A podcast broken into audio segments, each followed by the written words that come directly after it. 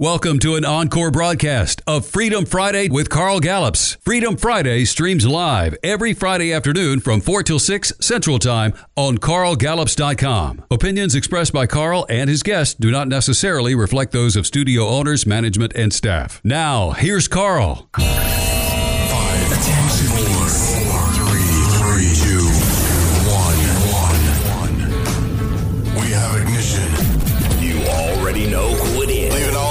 Competition in the dust. Dust, dust. Actually, my opinions are shared by almost everyone. Welcome. Come in the house. We're going to have a great time today.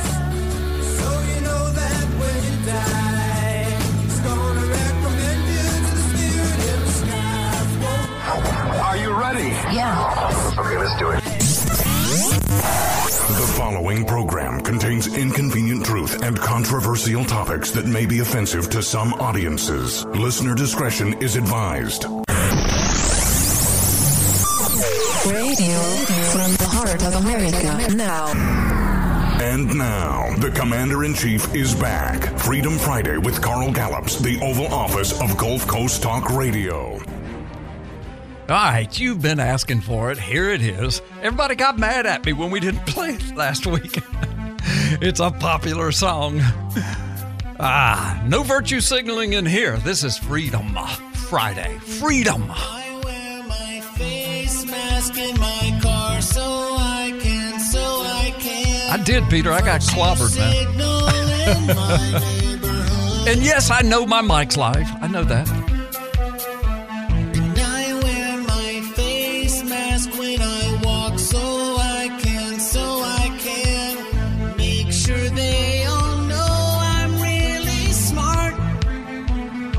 Distance.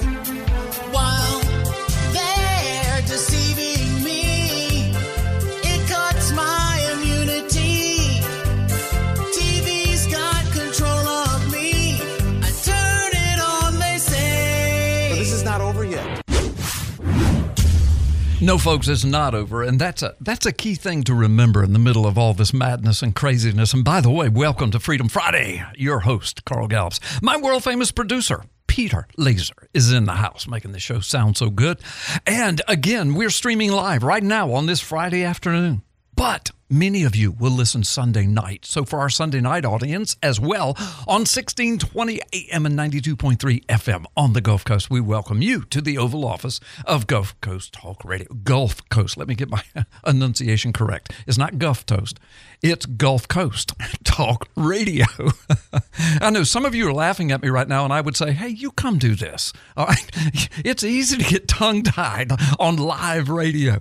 But anyway, thank you for joining us, all of you, Friday afternoon audience, Sunday evening audience, and our podcast family from all over the world. People over the next week will be listening to the podcast, downloading the podcast, sharing the podcast. We have listeners. Our Google Analytics show us on every continent on the planet, and we welcome you.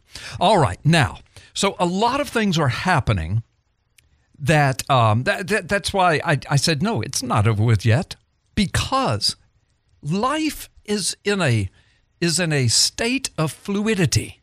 You know, it, nothing ever really remains the same. Now, you know, the human heart has not changed. Let me preach a little bit. The human heart has never, it's always been wicked and devises evil. Oh, I know there are exceptions with personalities and individual people. Not everybody is desperately, deviously, nastified wicked. I get that. But we all have a fallen nature. We all have hearts that, left to our own devices and given the proper situations, there's virtu- there's there's virtually anything. There's excuse me, virtually nothing that other people do that we could not be put in a position to do the very same thing. Okay, so the heart of humanity has never changed. What changes, by and large, the biggest thing that changes is technology. That's the biggest thing that changes. And technology can be really, really good, like the internet. If I asked you, is the internet good? You could honestly say, absolutely.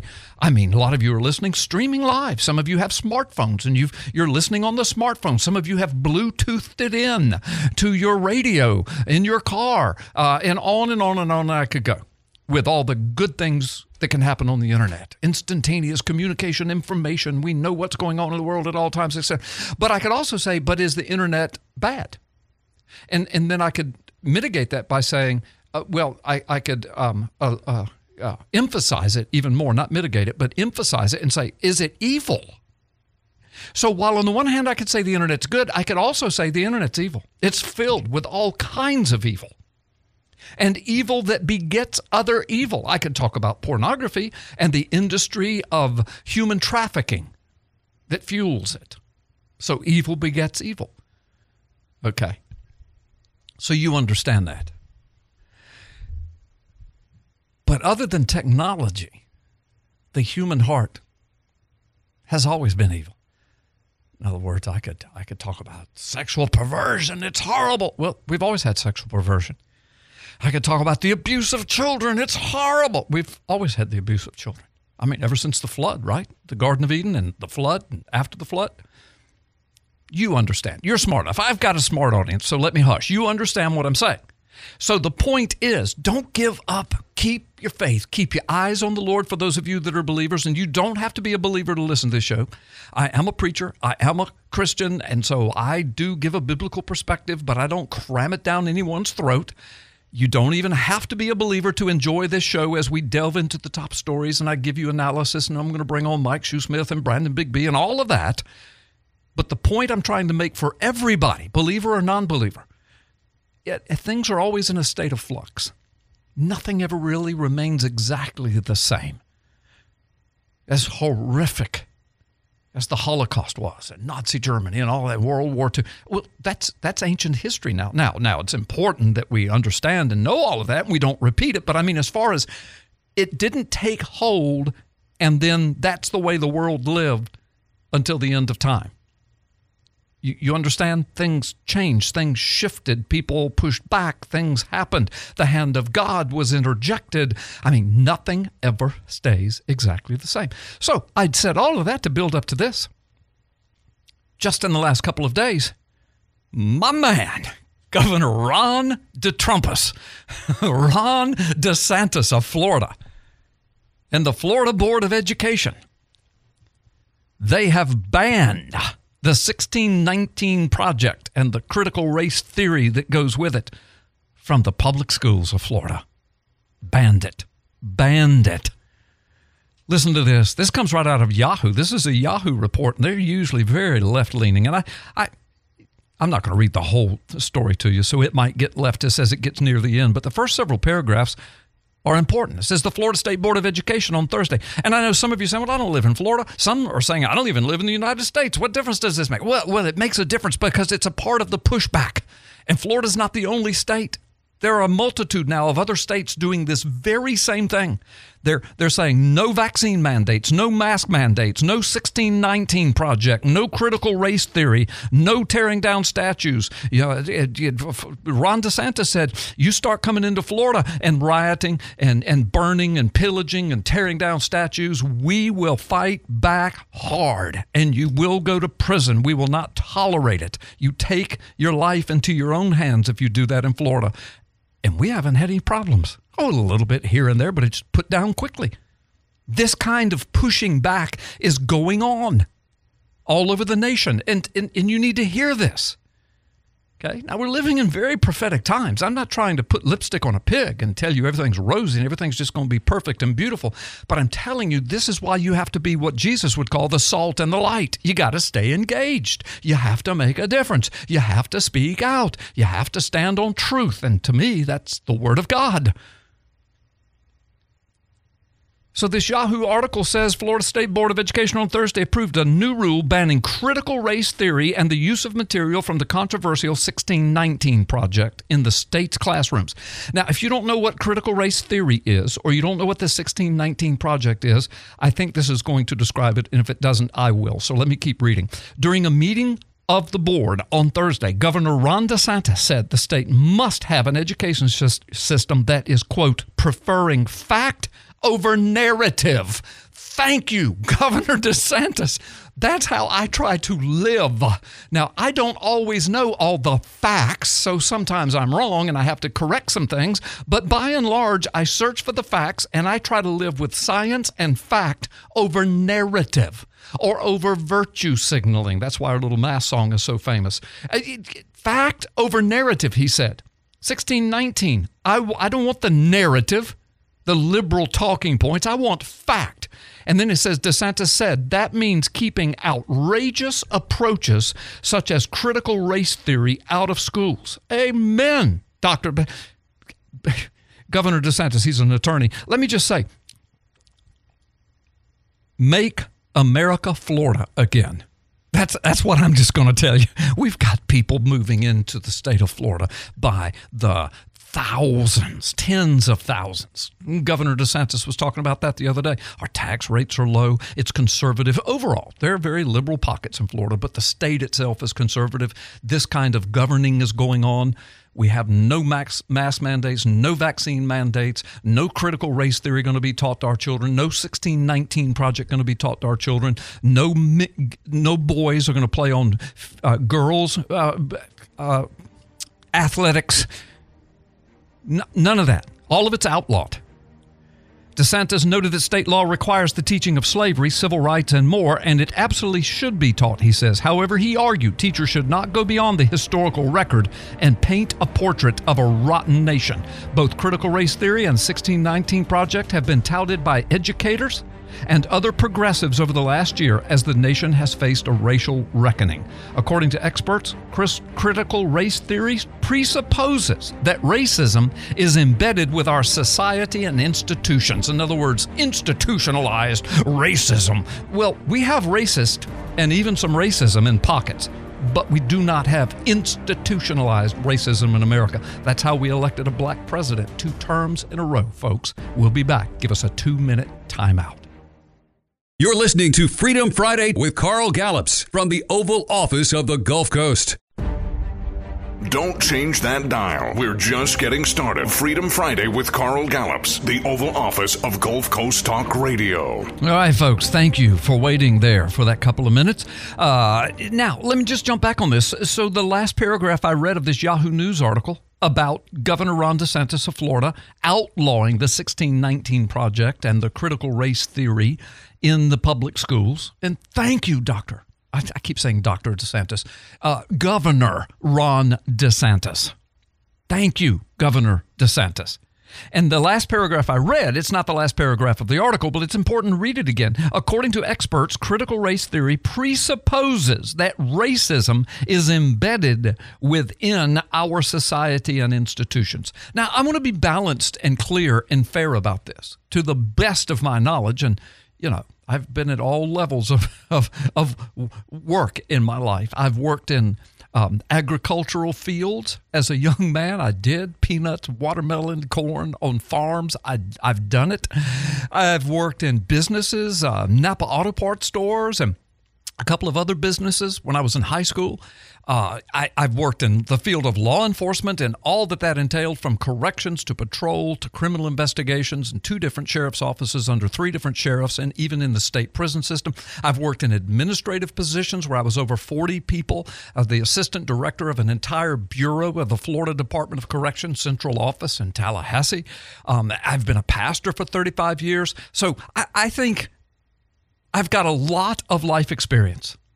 And I can say honestly and fairly, with a balanced understanding, are there people in America who are racist? Well, that's stupid. Of course there are. Any human being has the potential to be a filthy racist because we are fallen. If it's mitigated, if it's tempered by the Holy Spirit or common sense or reasoning or any any force that forces us to take a good look at truth, we understand that pure out and out racism is just it's just evil. To judge a person or a whole class of people solely upon the melatonin level in their skin, it's, it's, it's ridiculous. So, but to be honest, are there people who are racist? Yes. And Are there white people who are racist? Yes. Are there black people that are racist? Oh, yeah. Are there Asian people that are racist? Oh, yes. Uh, history bears that out. Are there uh, brown skinned people, Hispanic people, and otherwise that are racist? yes. Are there people of the uh, American Indian class that are racist? Absolutely. Okay. Well, Carl, you're just saying racism is everywhere, so that is instant. No, no, no. Excuse me. I'm not saying that racism is everywhere. I am saying it is part of the human condition, and it is tempered and mitigated in a lot of people. And our nation, of all the nations of the world, we've done some of the best work on that. There's not another nation on the planet that fought a civil war and killed 600,000 of each other, our own cousins and family and friends, to stop the whole madness of slavery and racism. That, by the way, that was foisted upon the colonies by Great Britain. And I know people say, well, some of our founding fathers had slaves. Well, yeah, it's because slavery was as important to the economy as the automobile is right now. And they knew it would have to be phased out. In the same way, we could not come in tomorrow and say, no more automobiles, they're evil. It would destroy the entire economy and a lot of people's lives, and people would die. So they understood that. But they also had the plan written in the Declaration of Independence. We hold this truth, these truths, this truth to be self evident that all men are created equal and are endowed by their Creator with certain unalienable rights. And among these are life, liberty, and the pursuit of happiness. All men. See, it was the Supreme Court, led by liberals later on, that came up with all these rulings about, well, you know, that, that doesn't account for black people because they're not really people. Yes, the Supreme Court, in the same way they say that babies are not really people in a mother's womb. See, that's what happens when you let the socialists, the liberals, the communists begin to take control. The Dred Scott laws, you know, uh, separate but equal, equal but separate. Boy, that's a that's a that's an oxymoron. You know, oh, we're equal, but you black people have to drink out of this water fountain, while while we white people over here in the shade and we've got this water fountain and it's nicer water and cooler water, and you drink out of a spigot over here. But we're we're equal, but but but separate. The guy that's in the White House right now was a part of that very attitude and a part of that very philosophy of equal but equal but separate. And you know, I don't want to go off on all of that. The, the evidence is out there. We've been talking about it. We've been showing you how Joe Biden himself was opposed to integrating schools and busing and all of that in huge ways, even getting into flat out racist commentary. So, are there racists? Yeah, there's one in the White House right now, in my humble opinion. Yeah, there are. But here's the thing that Governor DeSantis is saying. But do we have institutionalized racism? In other words, is it impossible for a person of color to get a job, to advance themselves, to own their own business, to get an education? Is it just impossible because it's just total racism?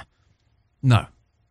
Do we have areas where businesses or school systems might uh, be prejudiced towards anybody of any kind of color? Yes. And what can happen? They can get sued. They can be closed down. They can suffer all kind of penalties. People can go to jail. So, so we always are fighting against evil. Do we have a murder problem in the United States? Yes. It's not institutionalized, but we have one. And when it happens, we take care of it. The law takes care of it. You, you understand this, folks. I'm just trying to talk common sense and science and reason. And that's what Governor DeSantis said here. So we don't have institutionalized racism. And we're not going to teach our little children we do. Look at this in this Yahoo article. Listen to this. The theory's implementation in classrooms nationwide has drawn outcry from parents. By the way, it should have. It goes on to say, some of whom have received emails from their children's schools about, quote, decentering whiteness at home. the teachers were telling the parents, you need to decenter your whiteness. Can you imagine if we sent emails to all the black parents of the black children in our schools said, you need to start decentering the blackness in your home. Now, we're just tired of your blackness. You need to come up here, and everybody needs to act like all these white people, and you need to decenter the blackness in your life and in your home. Well, first of all, that would just be outrageous. But second of all, if that happened, lawsuits, I mean, riots, but that's what they're now doing to white folks. And I don't care if it's Asian, brown folks, I don't care who they're doing it to. It is reverse racism. It is racism. It's just racism. And the leftists are racist. You notice the leftists are the only ones that ever bring this up. Race, race, race, race, race. You're a bigot. You're a bigot. You're a racist. You're a racist. You're a bigot. You're a bigot. They're the only ones that do that. You never hear, you never hear, conser- or seldom, truly conservative people speaking this way. It reminds me of a passage of scripture. I'm not going to preach, but just listen. Ecclesiastes chapter 10, verse 2. It's one sentence. The heart of the wise inclines to the right, but the heart of the fool inclines to the left. Yes, it says that in the Bible. now, I don't think that when it was written, it necessarily meant the left political party of America or the right political party of America. But isn't it interesting? The, the right, the right hand of God, that's where Jesus is seated. The right, your heart inclines to the right if you are wise, to the left if you're a fool. I can say amen and amen to that as far as politics in America goes. But my hat's off to Governor Ron DeSantis. Thank you.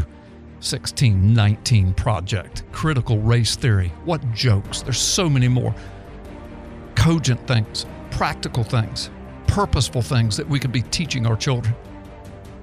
But that's just pure racism. I'm so glad I live in Florida. And still glad to be a part of the United States of America where things can shift and change, and they are. It's happening. It's almost a political civil war. I mean, the states are lining up against this junk. And lines are being drawn. People are choosing sides. We'll see what happens from there. We're at the bottom of the first hour. We're going to take a quick break, let you get a cup of coffee or something, and come on back. Mike Shoesmith will be up. We'll have a great time. Freedom Friday, Carl Gallups. You're in the Oval Office of the Gulf Coast. Freedom Friday with Carl Gallups. Welcome back to Freedom Friday with Carl Gallups, 1330 WEBY. Carl speaks with ontological certitude and theological indubitableness. For you liberals out there, this means that Carl knows who he is and that he is unashamed to be on a first name basis with God. Now, here's Carl Gallups. Yes, here's Carl Gallups, and here you are. That's the most important thing. We're at the bottom of the first hour. It's good to have you with us. I hope you heard the first segment, uh, and it, we'll come back to that. Listen, I'll have the top of the second hour with you as well. But for right now, my guest in the house is Mike Shoesmith. He hails out of Canada. He's all over the United States and Canada. He is a licensed private investigator in Canada as well, as well as an entrepreneur, and uh, which takes him all over the two nation area. He's also the executive editor of the PNN News and Ministry Network, and he and I have been in ministry together with that for a long time. He's been my uh, my Canadian correspondent and a guest host on this show with me almost since the inception of the show. Mike Shoesmith, it's good to have you with us. Well, it's a pleasure to be with you once again. Always an honor to be on Freedom Friday with Carl Gallups. Well, man, I appreciate that. It's a lot of fun. And uh, hey, so listen, I understand one of the things that you're Yes. going to bring to the table is something I, I don't think I'm aware of. At least uh, when I first heard it, I, I didn't uh, recognize it as something I knew about. So I'm really looking forward to learning from you and hearing this. But it uh, has something to do with Israel and Joe Biden. So uh, lay into it, my man. Well, as the end time prophecy train moves uh, full steam ahead, Carl, it feels like the it feels like the brakes are off the train now. It's just it's just out of control. It's just moving right towards the end as we near, you know, the final battle in the Valley of Megiddo. Yeah. Uh, people who understand end time prophecy will understand exactly what I just said. Yeah. Uh, this from ACLJ.org. ACLJ is the American Center for Law and Justice. That's um, Jay Sekulow's organization. He was people will recognize that name. He is was or is I'm not sure if he's still in in as uh, one of the chief counsels for Donald Trump. He was uh, Donald Trump, one of Donald Trump's chief counsels while he was president. Yes, I remember. His personal lawyer. Yeah, so uh, uh, Jay Sekulow, he is the founder and, and, and whatever of ACLJ, the American Center for Law and Justice. It seems this is from um, Jeff Ballabon. It seems as though everything the new Biden administration is doing in the Middle East is dedicated to harming Israel uh, empowering a nuclear Iran, rolling back the historic achievements of the Abraham Accords, and rewarding the intransigent, corrupt leadership of those who seek to wipe Israel off the map.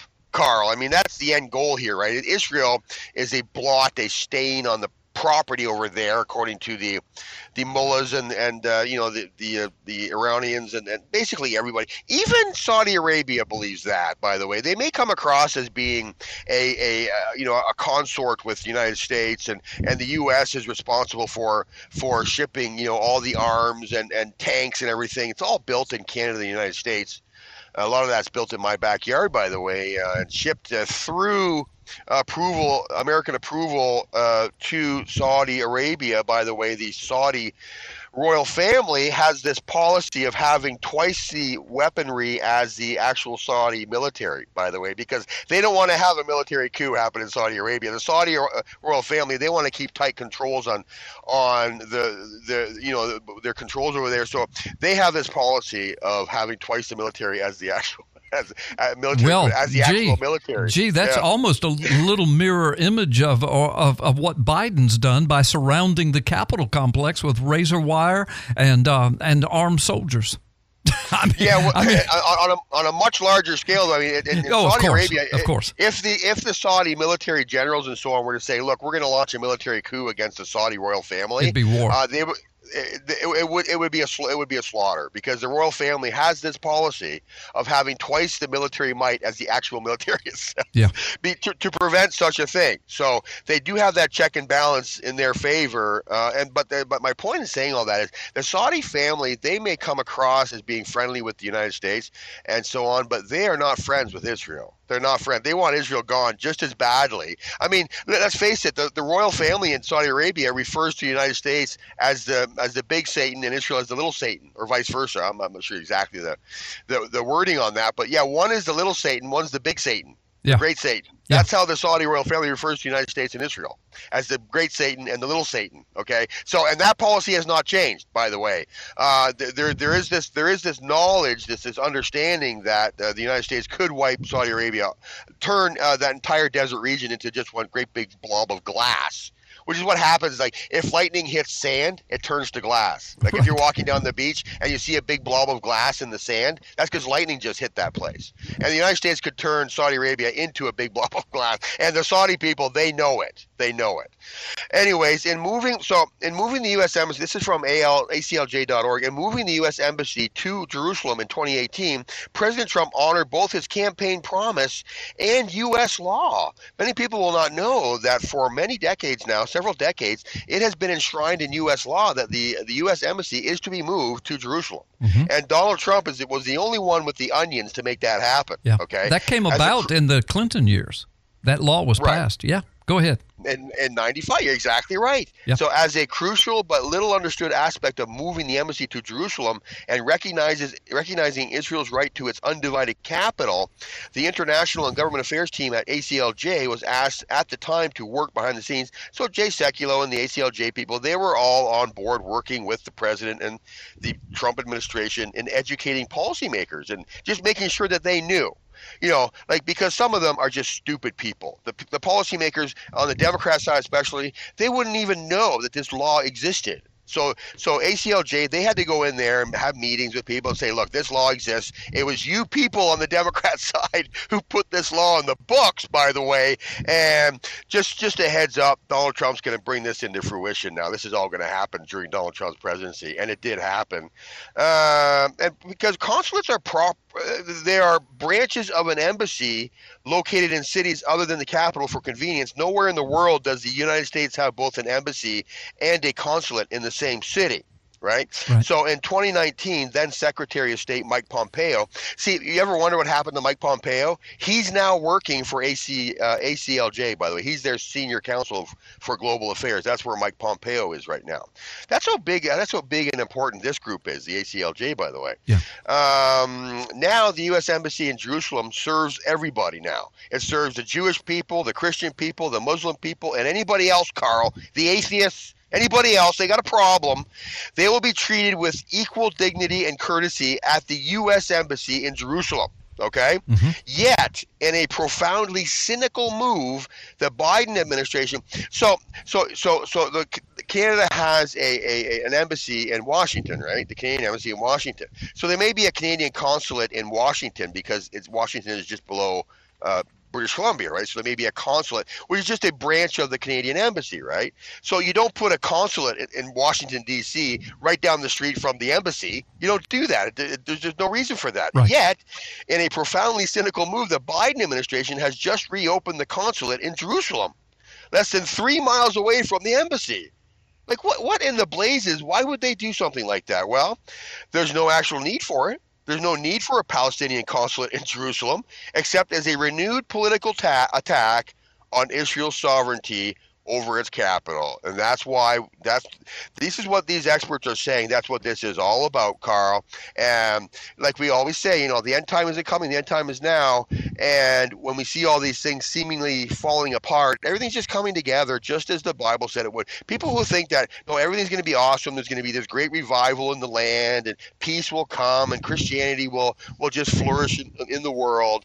It's you know, it's it's going to get worse. People are going to hate us. Yeah. And now we see that happening now. People hate us now. Even in the United States, the most Christian country on the planet, allegedly, Christians are hated now being locked up for their faith. A former U.S. ambassador to Israel, David Friedman, explained this week America's Jerusalem consulate has for decades been a perpetual cause of friction with the U.S. Embassy to Israel, a hotbed for some anti Israel ideologues. Historically, the consulate worked closely with and was staffed by what are commonly known as Arabists in the State Department, deeply hostile to Israel. The animus went beyond policy towards Israel, and now they just reopened this this this this den of hatred towards Israel is now open for business again, Carl, thanks to the Biden administration.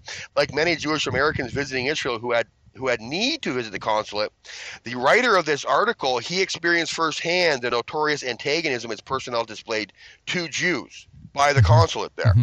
By announcing that they plan to open the consulate in Jerusalem specifically for Palestinians, this administration is attempting to undo America's recognition of Jerusalem as Israel's sovereign capital, something mandated by U.S. law. The Biden administration, you remember when this all came about, the, the, the, the Democrats, they were they were fiercely against this, fiercely against this. But the Jerusalem Embassy Act passed with tremendous bipartisan support Yeah. in 1995 under the Bill Clinton administration and signed into law. This lists lists some of its underpinnings, the historical, legal, and moral rights of Israel to choose its own capital. The United States uh, chose its own capital, right? Washington D.C. Canada is Ottawa. Uh, you know, every country has the sovereign right to choose their own their own capital. And that's why that's why the, the the Clinton administration in the mid '90s said, look, uh, it, it- you know, it makes sense. Israel should be allowed to choose its own capital, and it's not Tel Aviv, it's Jerusalem. Right. And so Right. uh, that was passed into law, and the uh, the Trump administration said, yeah, you know, this is a law, and every six months, every former president has just kicked this thing down the street Right. every six months.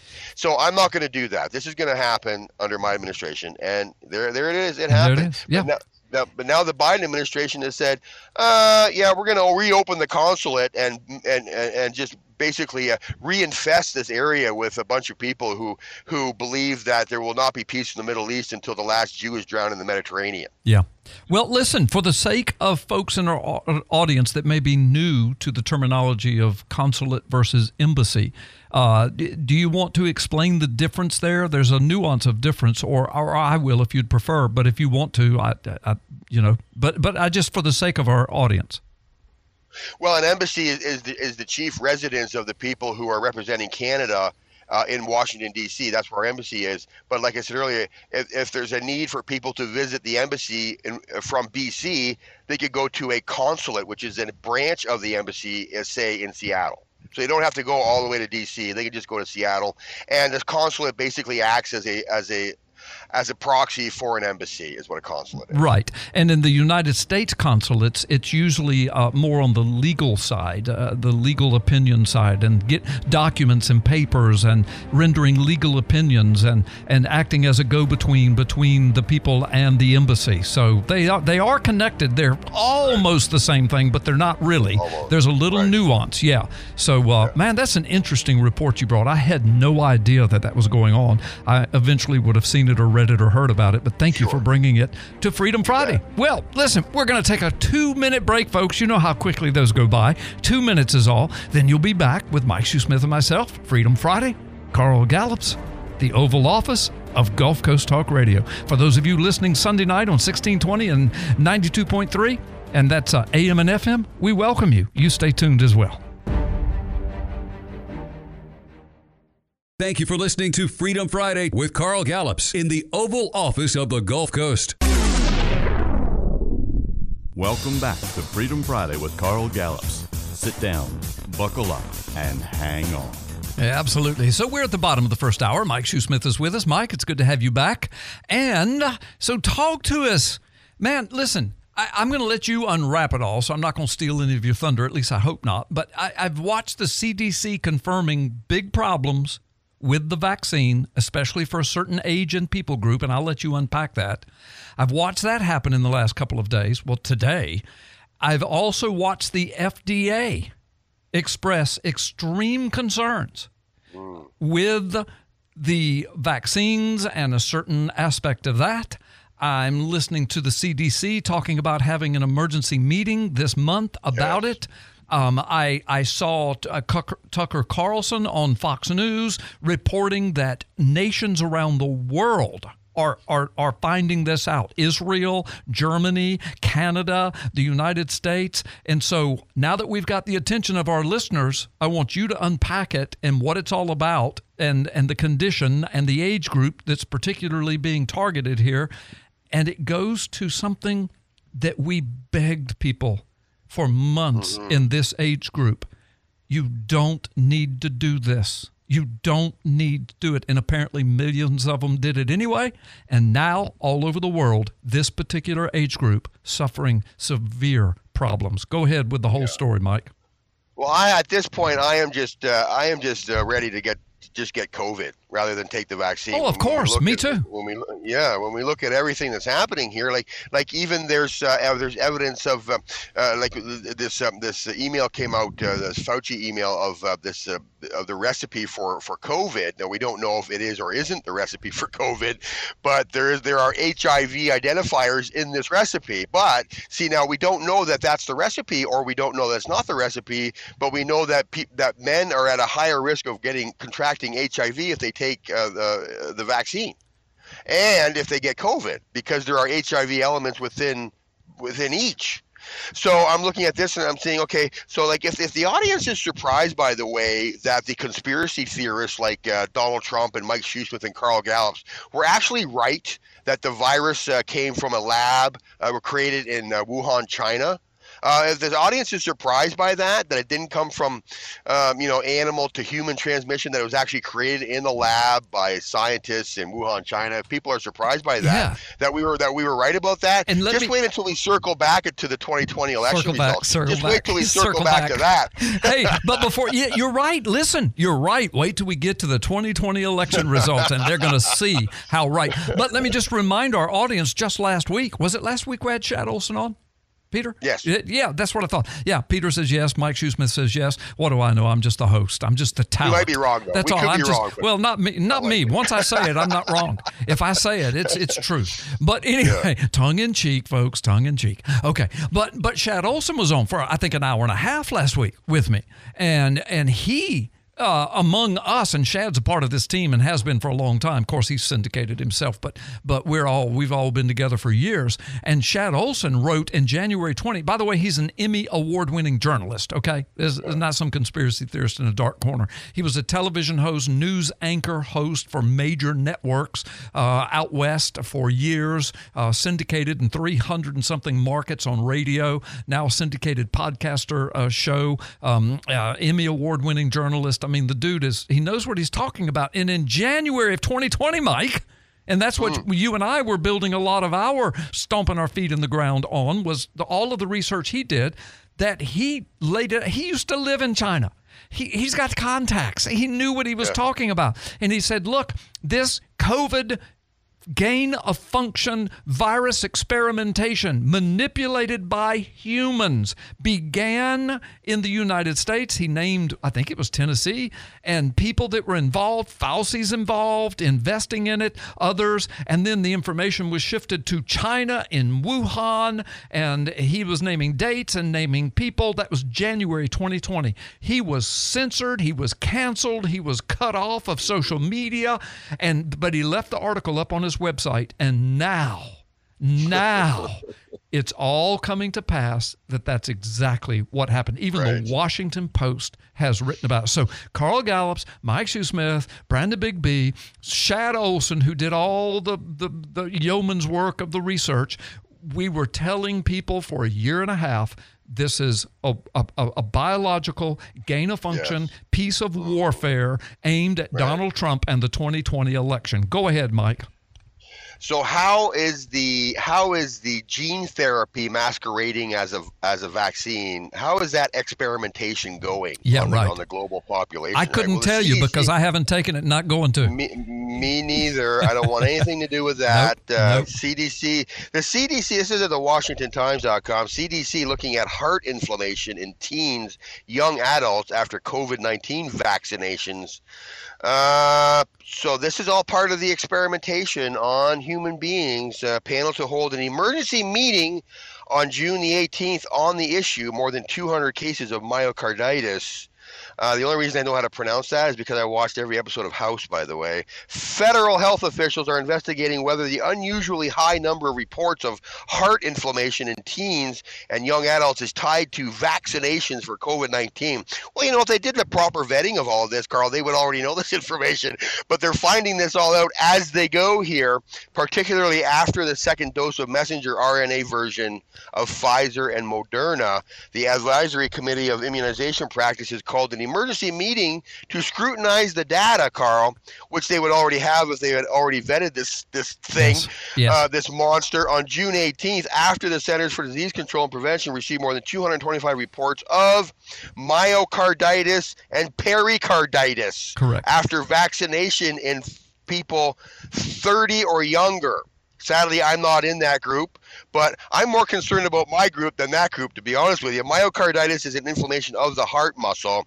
Pericarditis is an inflammation of the sac like membrane surrounding the heart. Most of the patients recovered, but 41 had lingering symptoms. 15 were still hospitalized. Three were in the intensive care unit, the CDC said. And you want me to take this? I don't Right, think so. right. And you, Uh, Mike, let me jump in and just say Yeah, it's because the CDC was dealing with narrative and not facts. They were dealing with the Thank leftist narrative. And now they've got egg on their face. We were dealing in facts, and we never pretended like we were doctors or scientists. We just pretended like we could actually read and research. Right. and we did. Right. And we knew, and we told people. I can remember. Uh, uh, Yeah, Peter, you remember when I was in the broom closet? I'm pointing over here to the next room over with a big glass in it. It's a small little area. It used to be the control room. Now we're all together in a big room, but we call it the broom closet. And that's back when all this first started. And I was doing show after show after show on this is a warfare. This is a biological warfare. It's aimed at Trump. It's aimed at the election. Um, the next thing they're going to do is provide the solution. I even predicted the, the, the vaccine. Of course, they were already talking about it, but I predicted it's going to come out. It's going to come out soon. They can use that. That's going to be warfare. It's going to divide people up. I was talking about that a year ago. A year ago. And and it's because the CDC bought into the narrative of the left rather than dealing with facts. And now here we are after we begged people, young people, You don't need this. Young people are not getting COVID as, as a group, and those that do, almost all of them survive and, uh, and all of them recover and then you build immunity and you go on with life just like when you get a bad case of the flu you just get it you deal with it and now you go on. And we Right. begged young people do not. Here, here's what we've told young people for years mike don't experiment with drugs and now what are we, now what's the government saying Right, please don't- use this experimental drug Right, we, the right. fda hasn't even approved it now the fda is having an That's a great emergency meeting now they're upset because they found 60 million doses that are compromised and corrupted in the United Right. States. Sixty million. Wow. I mean, my own dad called me up and said, Should I take it? I said, No, Dad, please, No, please no. don't. And he's 80 something years old. Go ahead, Yeah, Mike. yeah, Go ahead. Well, and just wrapping up here, Dr. Tom uh, Shima something, Deputy Director of the CDC's Immunization Safety Office, told a FDA panel this week that young men accounted for over half of the myocarditis reports Yes. after vaccination, despite accounting for only a fraction of the shots. Yes. So that's a tremendous imbalance towards Yes. young men. it is. So, uh, so man, like I'm just, I my bottom line for me is, Carl, do not take Do this not, vaccine. especially Yeah. if you're in that age group. Tucker Carlson said the facts show that that for young people, if you take the vaccine, you have a 25 times higher chance of getting myocarditis, and you could die from that. You can die from that. Mike, go ahead and take us out. They're beta testing the mark, in my opinion, here, Carl. I love you guys. At ppsimmons at live.com. We'll talk to you next week. Okay, you can get a hold of Mike Shoesmith at PP Simmons, spelled just like it sounds P and a P and Simmons at live.com. PP Simmons at live.com. And you can email him and talk to him about any of this. And by the way, my world famous producer checked it out, and Shad Olson was two weeks ago, not last week. So both Mike and Peter were wrong. They then made me wrong. So I'm going to blame it on. The, no, I'm kidding. We just none of us could remember, but it was two weeks ago. But anyway, so yeah, Shad Olson did some uh, wonderful work on that. We're going to be right back after this timeout. Please don't go anywhere.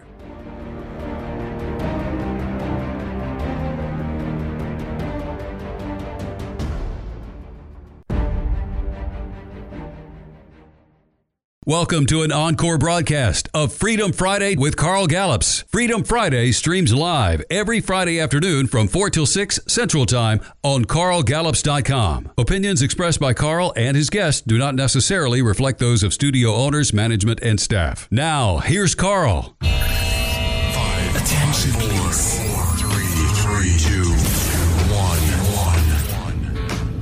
one. We have ignition. You already know who it is. Leaving all the competition in the dust. Dust. Dust. Prepare yourself, you know it's a must. Gonna have a friend in Jesus. So you know that when you die, he's gonna recommend you to the spirit in the sky. Are you ready? Yeah. Okay, let's do it. The following program contains inconvenient truth and controversial topics that may be offensive to some audiences. Listener discretion is advised. Radio from the heart of America. Now. Welcome back. We're at the top of the second hour of Freedom Friday with Carl Gallups, the Oval Office of Gulf Coast Talk Radio. Welcome back, folks. Back by popular demand.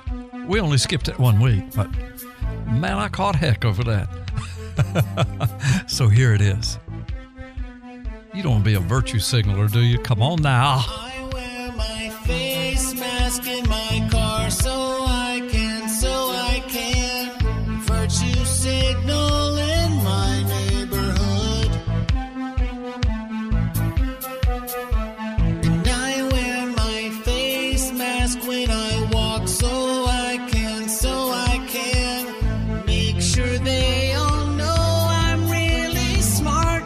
Smart. Keep your distance. While they're deceiving me, it cuts my immunity. Yes, it does. No doubt about it. TV's got control of me. I turn it on, they say. But this is not over yet. Yeah. well, that cuts my immunity. You know, I was talking to Peter Laser, my world famous producer, uh, even before the show started, hour ago, over an hour ago, because I always come in early and do a lot of show prep. But we were just talking. I, t- I said, you know, what's crazy about all of this? I, I, fear we're making the same mistake with the mask, the mandatory masking up, and and in some places you're going to hear in just a moment, right here in the United States, mandatory vaccines or else. Um, and I told him, I said, you know, back in the 1800s when cigarette smoking really became, you know, it was the cowboy thing. They rolled their own cigarettes, and you know, and then you get closer in the 19 early 1900s, and you know, the 1910, 1920s, the Roaring 20s. Everybody had a cigarette. Man, you were nothing if you didn't have a cigarette. There, there were actually doctors that would prescribe cigarette smoking to their patients because they said that the smoke would help to cleanse and to clear out their lungs. I, I, kid you not. You can you can research this. M- most of you know this, but some of you this might be brand new information. And and think what they were doing. They were killing people.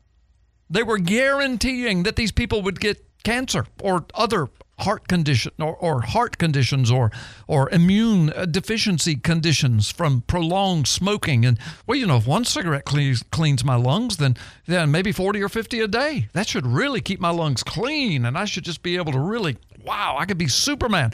Pile those cigarettes in. Let's smoke them chain smoke them and of course there's nicotine in it one of the hardest drugs in the world to break the habit from so, you know, yeah, take this experimental weed, this process, breathe that smoke into your lungs, doctor's orders, and uh, uh, this will help clean your lungs out.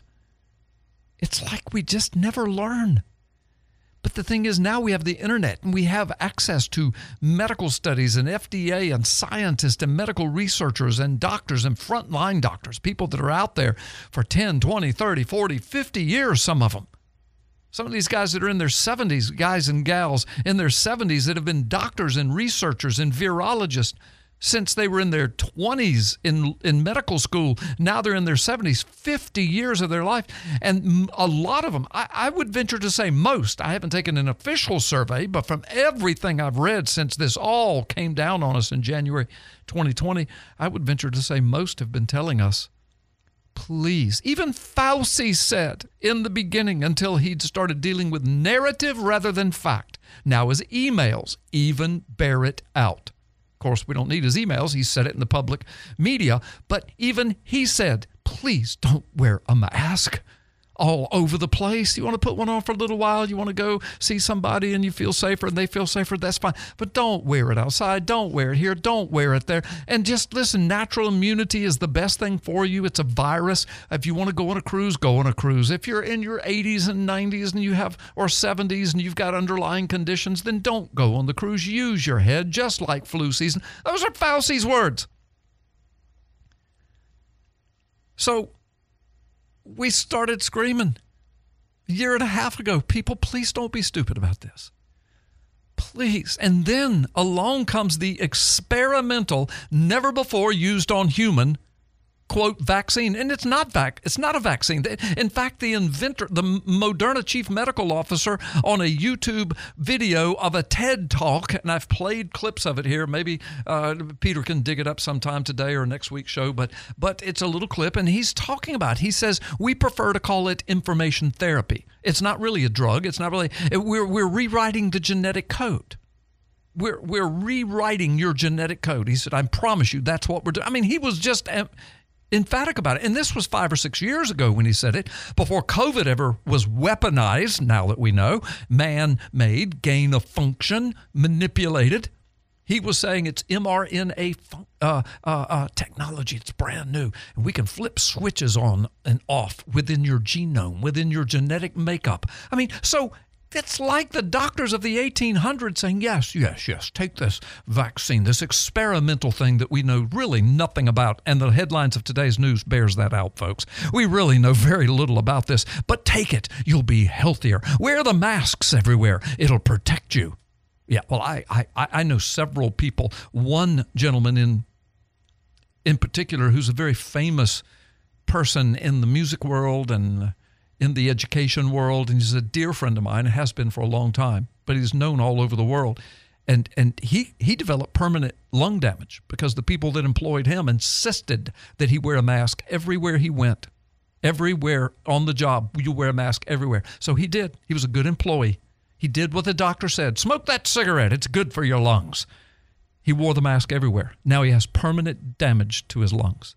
That's extremely serious i people common sense, a little bit of reading and research would help you make a much better decision than what's happening now.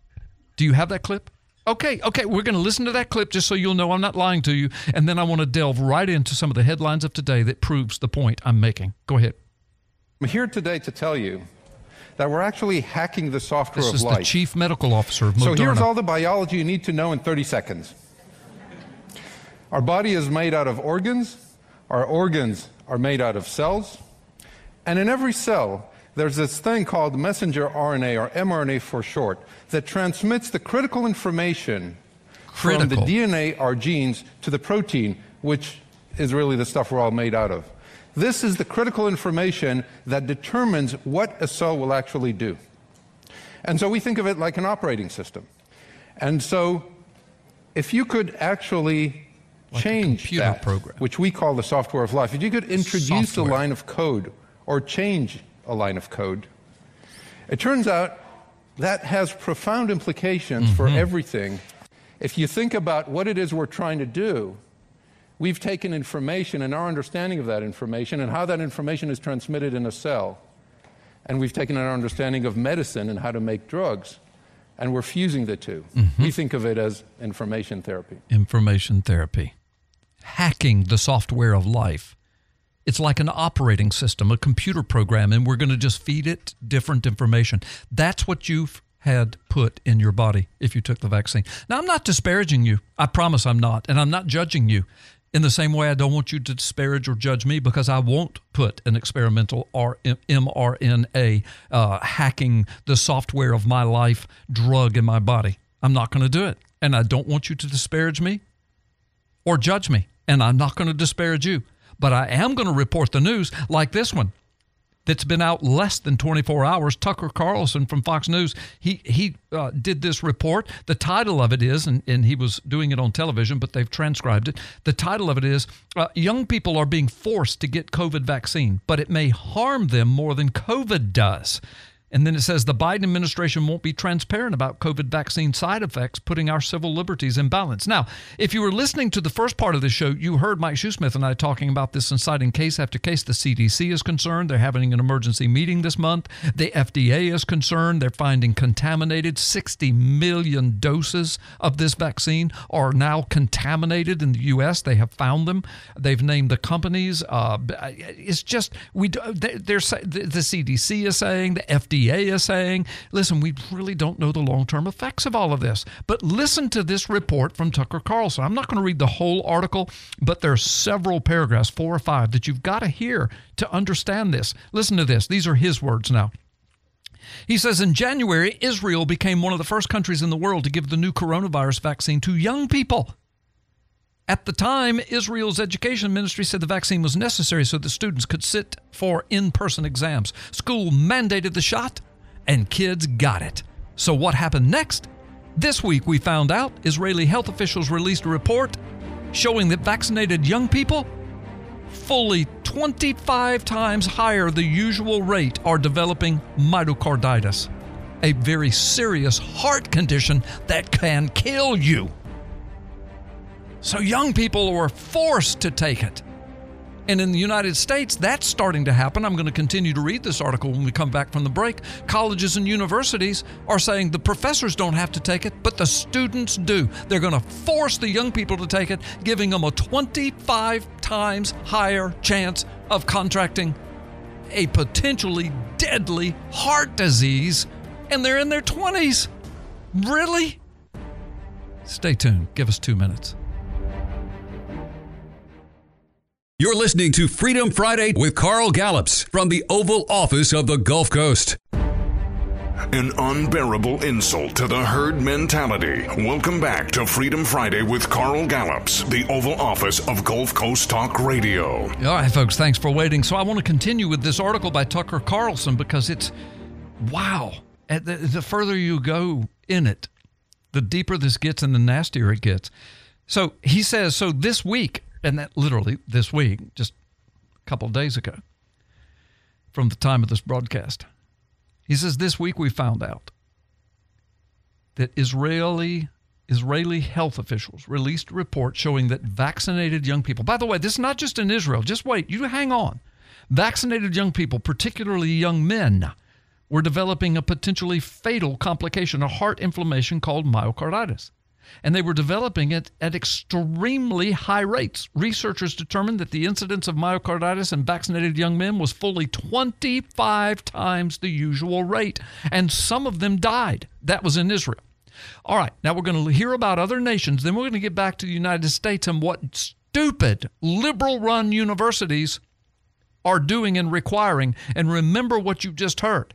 If a young person takes this vaccine, there is a, especially among men, but women are getting it too, but there's a 25 times higher than usual rate that they're going to develop a potentially deadly heart disease in their 20s.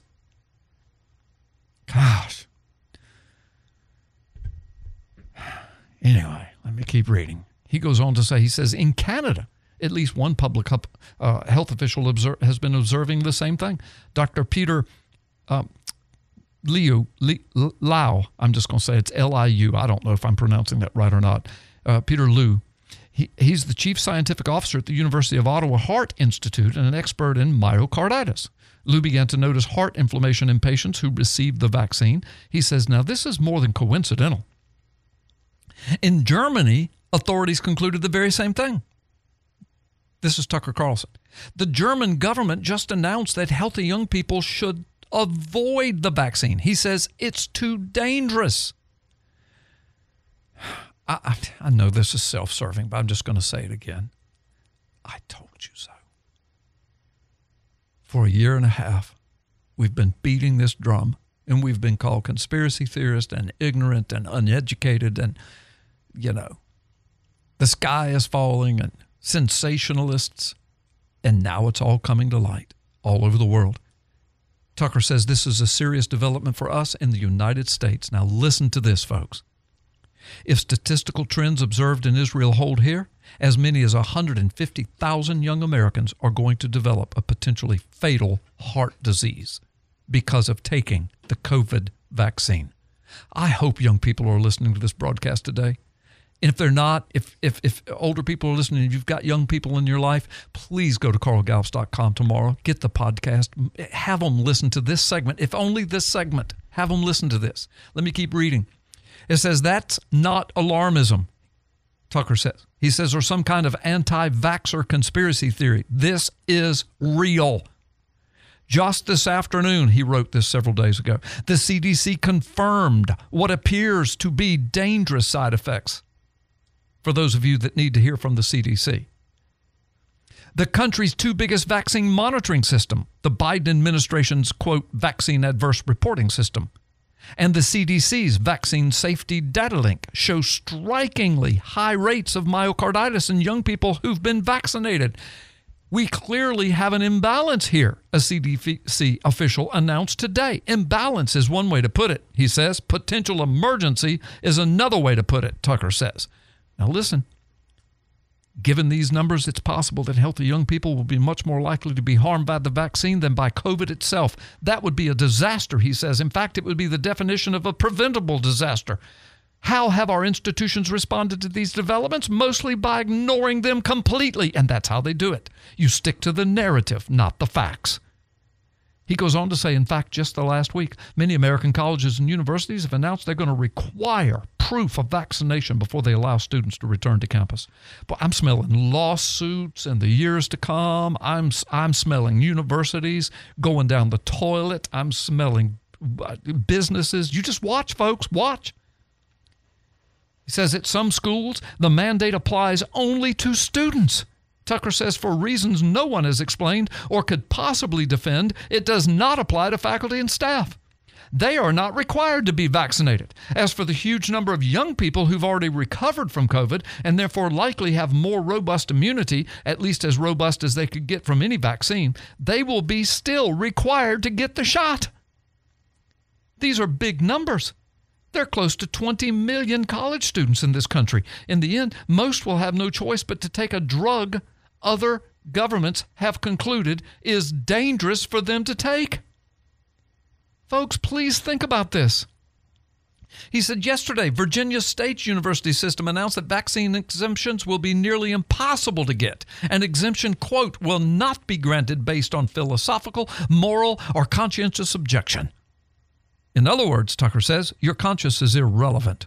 Personal autonomy means nothing. And I'm going to add the word in there. Personal freedom means nothing. You know, uh, my body, my choice. Tucker says, well, it's no longer your body and it's no longer your choice. When it comes to the vaccine, there is no escape. Two more paragraphs and I'll finish. But listen, this is just powerful. He says, You wonder watching this how it could happen in a free country. It's hard to believe it's happening. As a medical decision, it's reckless. What are that? It's like telling people smoke cigarettes, it makes your lungs clear. What are the long term effects of forcing these drugs on millions of young people? Well, I know what the long term effects death or early death, heart disease. Many of whom don't need it, he says. Tucker goes on to say, We don't know the answer. We don't know what the long term effects are. By the way, FDA is saying that, and the CDC is too, not just Tucker. And I've been saying it for a year and a half. Anyone who claims to know is lying, Tucker says. At this point, there is literally no way to tell. And I'm going to add the words because we're still learning. And now that we're finding out that it was manufactured with gain of function research, I mean, this is evil, folks. Just today, Tucker says, the FDA's advisory panel, and this, this is true, I've got the article on it, met to discuss the rise in cardiac emergencies in healthy young people who've been vaccinated. He says so far, the rate of myocarditis is more than twice what authorities anticipated. As one Tufts medical school professor who sits on the panel put it, quote, before we start vaccinating millions of adolescents and children, it's so important to find out what the consequences are. Gee, you reckon? Folks, that's all I've been saying on the show for a year and a half. We don't know. We don't know. They've been using this drug, this information therapy. You heard Moderna's chief medical officer. You heard him again. We played the clip. You heard him say, We are reprogramming the genetic code, we're rewriting the code of life. We're taking information and we're changing your genome. And he didn't say this, but it's a fact, and it's only been used on rats until COVID, you know, COVID, which now we're finding out was more than likely manufactured in a laboratory using gain of function research to turn it into a bioweapon, which is what Donald Trump was trying to tell us. It's what I was trying to tell you on this radio program in January of 2020, and I was listening to Donald Trump and then reading medical reports and listening to Fauci back then and saying, folks, be careful. This is not what you think it is. It's going to be weaponized. I said that from my pulpit in January of 2020. So I'm on record. I said from my pulpit and then from this radio program. This is going to be weaponized against Donald Trump in the election. It's going to be weaponized to get him out of office. And we've watched it happen. So the CDC is now holding emergency meetings. The FDA is holding emergency meetings. The FDA is saying now we're finding contamination by 60 million doses. Israel is saying there's a 25 times higher chance of getting heart disease. These young people, young people, hear me, please. Unless you just think and know and your doctor makes it clear that you have to, have to, have to take the vaccine, please be careful. You do what you want. I'm not a doctor but I'm just telling you this is what's happening. CDC, FDA, Tucker Carlson giving the report. You're playing with fire. We'll be right back after this timeout. Don't go anywhere. You're in the Oval Office of the Gulf Coast. Freedom Friday with Carl Gallups. And now, the Commander in Chief is back. Freedom Friday with Carl Gallups, the Oval Office of Gulf Coast Talk Radio. Right, folks, thank you for being here. And yes, we are at the bottom of the second hour. Brandon Big B is on hold. He's getting ready to come on board, and I can't wait. In the meantime, I want to say uh, hello, of course, to our live streaming audience right now this Friday afternoon, and also to our podcast audience, which is all over the world, all over the planet. Our Google Analytics show us that we have listeners on every single continent, many of them, by the way, many, many, many thousands, on every single continent, all over the planet. And then I want to say another special welcome to our radio audience on the Gulf Coast on Sunday evening on 1620 AM and 92.3 FM, both of them members of the ADX Communication Broadcast Group that has seven different streams of broadcasting, five radio stations, and two dedicated live streams. Freedom Friday has its own dedicated live stream, which is an ADX live stream on Friday afternoons, which is really cool. It's all over the internet, all over your smartphones, and you can Bluetooth it anywhere you want it or plug it in, and it's live. We're live right now. So, to our 1620 AM audience, our 92.3 FM audience, thank you for joining us on Sunday night. And uh, thank you for spreading the word. And uh, I mean, man, our, our audience there on those two radio stations in the region is just growing by leaps and bounds. And we hear from you, and we appreciate that. All right, Brandon Big B, it's good to have you in the house with us. And uh, everything good in your life? Hey, it's great to be here, and I'm I'm wonderful, man. Just uh, you know, I, I'm alive. The Lord woke me up today, so uh, you know, I, I I better just do what I can do, man. Okay. Well, listen, a lot of our show earlier, and I'm, I'm, not so vain to think you sat there and listened to all of it. And I know you're a busy working man and going, going, going. But uh, t- uh, I've done a lot of talking about things that have broken in the last couple of days concerning the vaccines. The CDC's calling an emergency meeting. The FDA has spotted 60 million uh, doses that have been contaminated, and they're having an emergency meeting. Uh, nations all over the world, Israel leading the way, and now the United States discovering that a certain age group, young people that are taking the vaccine, have a 25 times higher rate of getting myocarditis, a potentially deadly heart disease, 25 times higher, 30 and under all these children and young people and college students and young adults taking the vaccine out of terror and dread have now put terror and dread in their body. They now have a 25% higher chance of contracting a deadly heart disease. They may get it, they may not. 75% chance they won't get it, but a 25% chance they're going to get, or 25 times higher chance they're going to get it. Uh, it so yeah. we've been talking about that, and now you want to tell us about the un- unintended, maybe, maybe unintended consequences yeah. of another COVID scam that we've been talking about, you and me, for a year and a half, but it's still coming to the head now, and you know, and so lay it on us, my man. Yeah, well, you know, it's interesting because you know we said some of these things here on the air, I said them in different places where we were preaching and teaching, and and had conversations.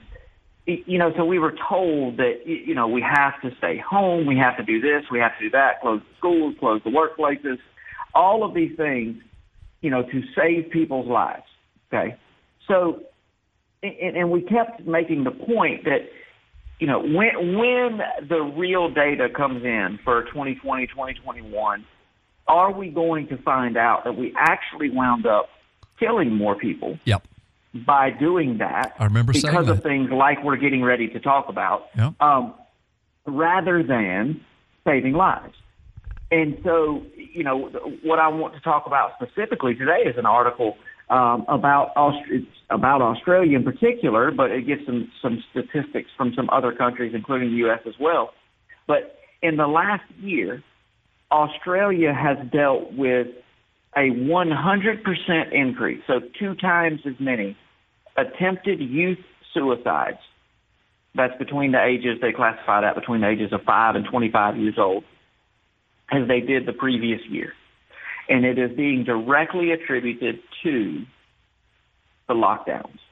You mm-hmm. take school children out of schools, you isolate them, they have no interaction.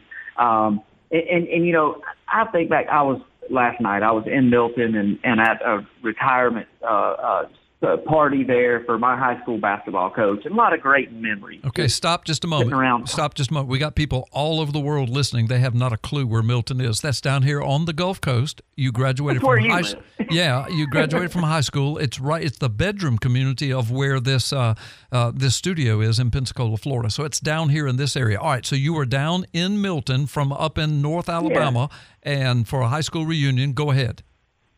Well, it just our high school basketball coach retired, and and I was there along with several guys that I played with a long time ago, 25 years ago uh, plus, and and so I, you know I was just thinking, what about the kids that were 16, 17, and 18? Those are some great, great memories in my life. Those days, and Yeah. sitting around talking with with them last night, and our old coach, and and just some of the just the crazy fun stuff that we did, you know, stupid stuff that he did, that we did just great, great memories. And you just completely remove that from these kids' lives. Yeah. And and and then compound on top of that, think about that, how fragile today's society is already. Yeah. Because how we have weakened our children generation after generation and that they shouldn't ever have to get their feelings hurt or they shouldn't have to miss out on anything or there are no losers or you can't yeah. you know I'm so- being bullied. Yeah. I'm being Yes. bullied. So you've Yeah. got this fragile society, and Safe then you space. remove everything in their life that matters to them in that moment. You know, what I mean, when you're 16, 17, 18, that's what matters. Yeah. Is is where you are in your life right then. You you can't comprehend that 30 years from now it'll just be a memory and it really is nothing in the grand scheme of things. So, Right. but but it, it, so, so they think that their life is over and they have to deal with the fact that everything that they've been told about life and not getting their feelings hurt and not ever having to to have anything bad happen or not lose it's a lie It's a lie. so it was a perfect setup from the grand author of confusion and chaos satan himself Yep.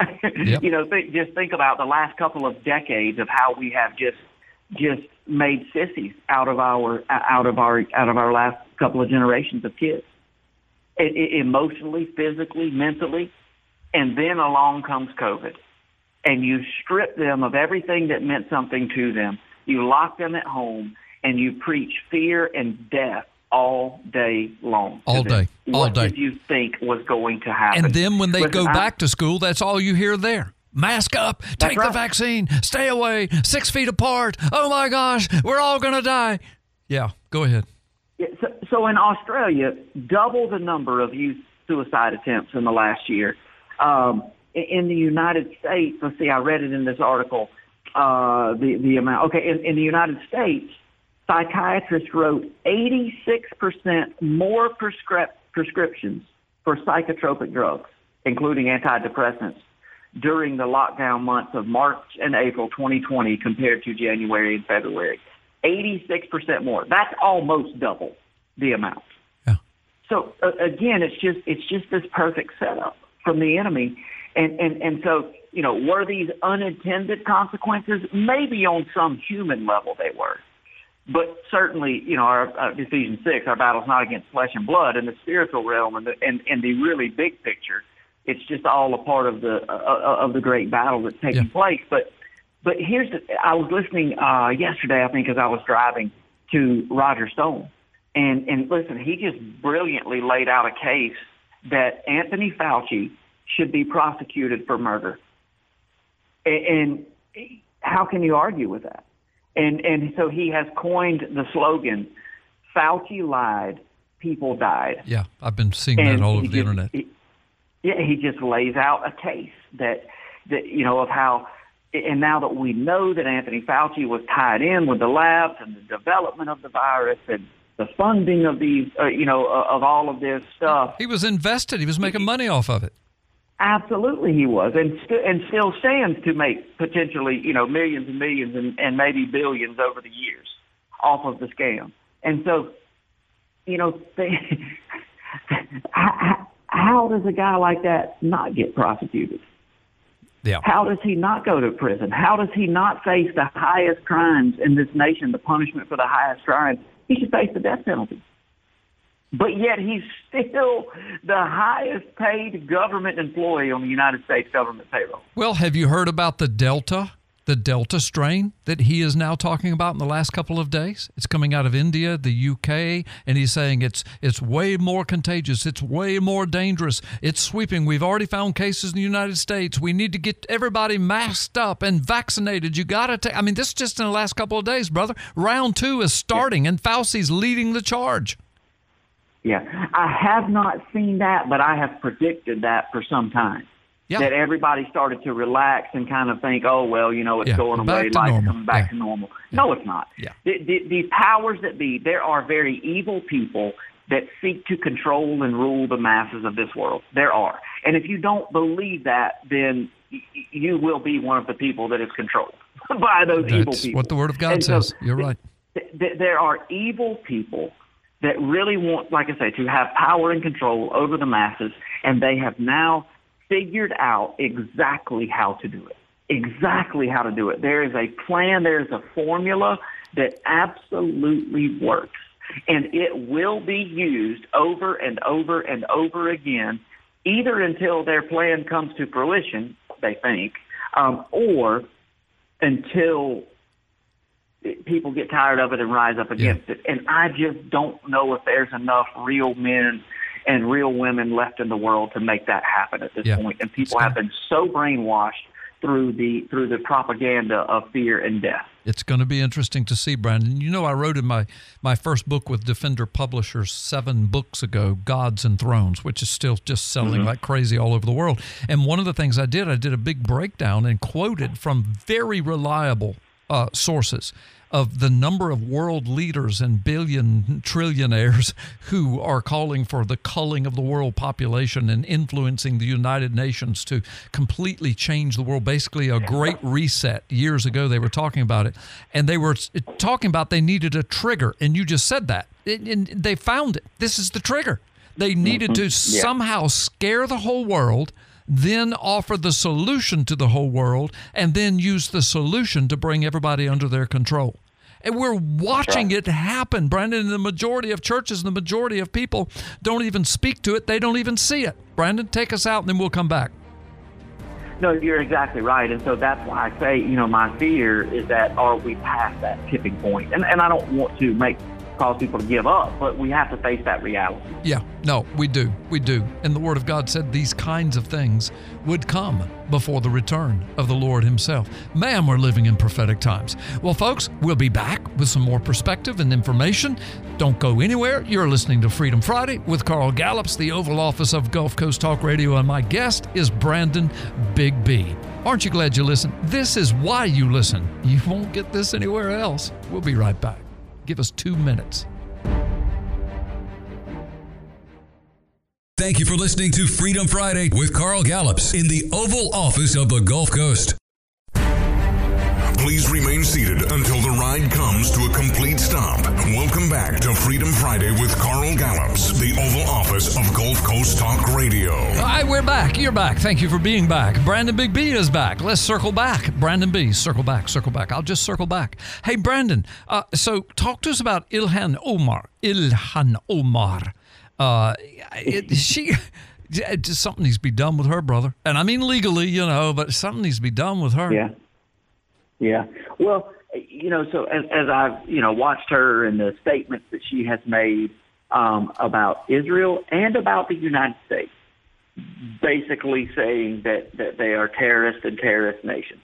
Okay? Yeah. And she's a representative in this country that enjoys all the benefits of living in this free nation yeah. and, and having a voice as a female that she would not have in many places in the world. Nowhere in the Middle And- East. and so- Oh, she'd be put to death. Absolutely. That's exactly right. So, you know, as I, as I look at this, I, I, I think to myself, okay, so Donald Trump made some very legitimate points about the election, challenged elected officials to look into it and to right the wrongs of the elections, which, by the way, if people aren't haven't been paying attention, uh, Mike Lindell, the CEO of the My Pillow guy, Yes. and and Donald Trump. li- Listen, if you just listen to their language, they're signaling something big. Now, if it happens or not, who knows? You, you know, but they they are signaling as No. though something big is getting ready to happen in that Yeah, arena. I've been so, hearing it. You know, then so, so so Trump says all of these things, challenges election uh, elected officials to do the right thing, calls people to D.C. to march uh, on the Capitol.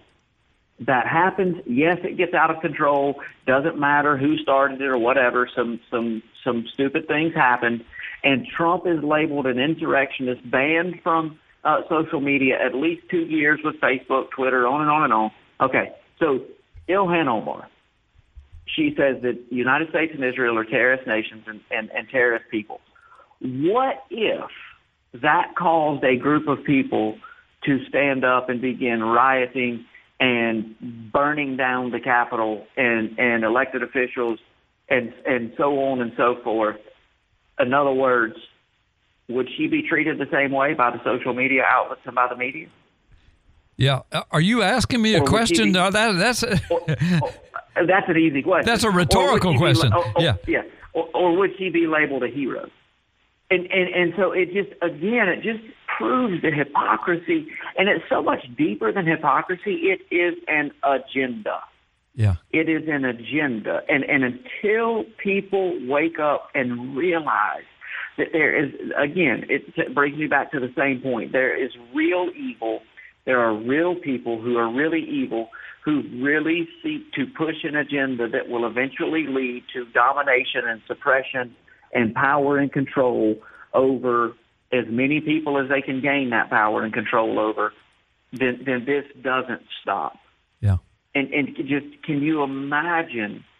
A, just what if we had 20 years ago, 20 years ago, said there'll be a sitting U.S. representative that will call this country a terrorist nation and mean it, and then be defended by other sitting U.S. representatives. We would have been laughed out of the room and called crazy. But now here we are, and it's really happening. And, and again, the treatment will be so different towards this this this despicable demonic woman um, versus Donald Trump or anyone that tries to use a conservative voice to make points. Yeah. And it, it just it it's sickening on so many levels to watch this happen. Right. Right. No, you're absolutely right. And and and you know, and, and what really upsets me the most is what the scenario you laid out. Here she is, coming from uh, the heritage of Somalia, uh, just just a third world hole, and nothing against Somalians or you know individually, but it is. It just is. Everybody knows it, and mm-hmm. and now she's exercising all the freedoms and rights she has in America and trashing us with those freedoms and rights, acting as though she hates everything about it. Well, then why did you come? And why are you staying? And why are you in the government? And why do you want us go back to where you came from? And I'm not saying that in a racist way. I'm just saying that in a practical way. If you hate this so much, go back to Somalia. I mean, I thought you, yeah. I mean, you were here to, to get a better life, and you're using your better life to make everybody else miserable. And and so, Yeah. yeah, you're right. It, it, you know, you just, you know, you, you talked about Somalia just being a third world nation and, and, and, and all that goes along with that. It's interesting. The other Muslim nations despise Somali yes, they do. people. They you do. and I know that firsthand. firsthand. Yep. Every every cab we got into in Minneapolis, which is a a hotbed for the Somali refugees Yes. and Yes, and, and and of all types of criminal activity that stems out of that. Every cab that we got into was driven by A uh, Muslim several, driver. several by uh, by by uh, Iranians Yes. and and would tell us in in their voice and their word, words how disgusted that they were with the Somali people. They despise and them. just how terrible of a people group that they are. Now again, that's not me saying that. That's right. You're just that's repeating. other Muslim nations that surround them. And you and I and heard them together. despise them. Yeah, we Yes, heard them multiple together. Multiple times. Yep. In, in just a three day weekend. Yep. We heard that same story multiple times. Yep. Yep. So that's what we're saying, and that's Ilhan Omar. And you know, you said a moment ago that uh, that you don't know, you're not making any statements, but that Trump seems to be hinting something in the My Pillow guy. So while you said that, popping up in my email from Western Journal, headlines: Trump reveals he turned down multiple book deals because he's, quote, working on something much, much more important. And you read it, and then they start talking about uh, last week, it says Trump called the idea of launching a bid for the seat in the House of Representatives and then potentially seeking out the role of Speaker. he called that interesting. Uh, the Boston Herald reported last week that former White House uh, uh, strategist Steve Bannon addressed Massachusetts Republican floated the scenario when Trump could run for a House seat and then become Speaker of the House, and on and on and on. Of course, some are talking about he's going to run for president again, and of course that would be just right around the corner. He'd start campaigning, and so I don't know. I think we're in for some interesting times ahead, and I don't know what it's going to be. And I'm not calling any shots, and I'm not saying it's going to happen, but I think we're in for. Listen, Donald Trump, until the day he draws his last breath, he is a Muhammad Ali of politicians. He is a fighter. He's a scrapper. There's no doubt. And the particular statement that I was referencing is uh, uh, Mike Lindell uh, had a big rally. Oh, I don't remember where it was, but just as in the last few days, and he had Trump speak there uh, by teleprompter, uh-huh. or or by uh, you know he was skyped in basically on the on the jumbotron, and Trump made the statement we will be back in the White House much sooner than you expect. Yes, I, I saw that. Yep. So, and and and, and I'll what just does that mean? I've said this over and over. I'll say this over and over again. I don't want Donald Trump to go back in and be president, especially not in that scenario. Of now, listen, the fraud needs to be exposed. The eh, you know all of that needs to be happening. Biden needs to be removed as president. You know because it's it's illegal. It's it's illegitimate. But we have to wake up and understand if that scenario were to happen and Donald Trump was to be placed back in office, that is a civil war. Uh, yeah. And, uh, you know, I don't want that. Am I willing to deal with it if it comes? I am. But I'm certainly not pushing for that. Yeah, you're expressing my sentiments exactly. I would love it to happen philosophically, but I'm pretty sure what would happen uh, logistically and practically, and that we don't want. Yeah. But Yeah. if it happens, then I'll live in it and we'll deal with it. That's exactly right, and, and we sh- we're supposed to be prepared, right? Both in season and out of season. And, there's a lot to that statement, but Yeah, yeah, yeah, yeah. And technically and legally, if it's proven that it was all stolen, that should happen. it should. It should You're be exactly unstolen. Right. It, should, be unstolen. Go ahead, Brandon. Yes, Close yes. this out. No, you- you're exactly right. But you know, we just we also have to think with a logical, practical mind. Do we really want a civil war? Right. Do we really want people dying in the streets by the thousands and thousands, potentially tens of thousands and hundreds of thousands, and you know all of the uh, terrible atrocities that will come along with that? How many people in this country are really prepared to deal with that? Yeah, it's like and I- it is a vast, vast, vast minority. Yeah, I agree. It's like I described the the Civil War. Uh, we killed each other in our front yards and in our that's right cornfields and uh, you know in our pasture lands. We just mowed each other down, almost well more than a half a million. So anyway, Brandon, thanks for being on today. Thank you for all your insight, for your reporting, and again, folks, this is why you listen. Freedom Friday with Carl Gallups, the Oval Office of Gulf Coast Talk Radio. So for those of you 1620 AM and 92.3 FM on Sunday night, thank you for joining us. Those of you listening live stream today, God bless you. Those of you on podcast all over the world, thank you. God bless you. I hope you're in the house of the Lord this coming Sunday, folks. We'll see you next Friday, Freedom Friday.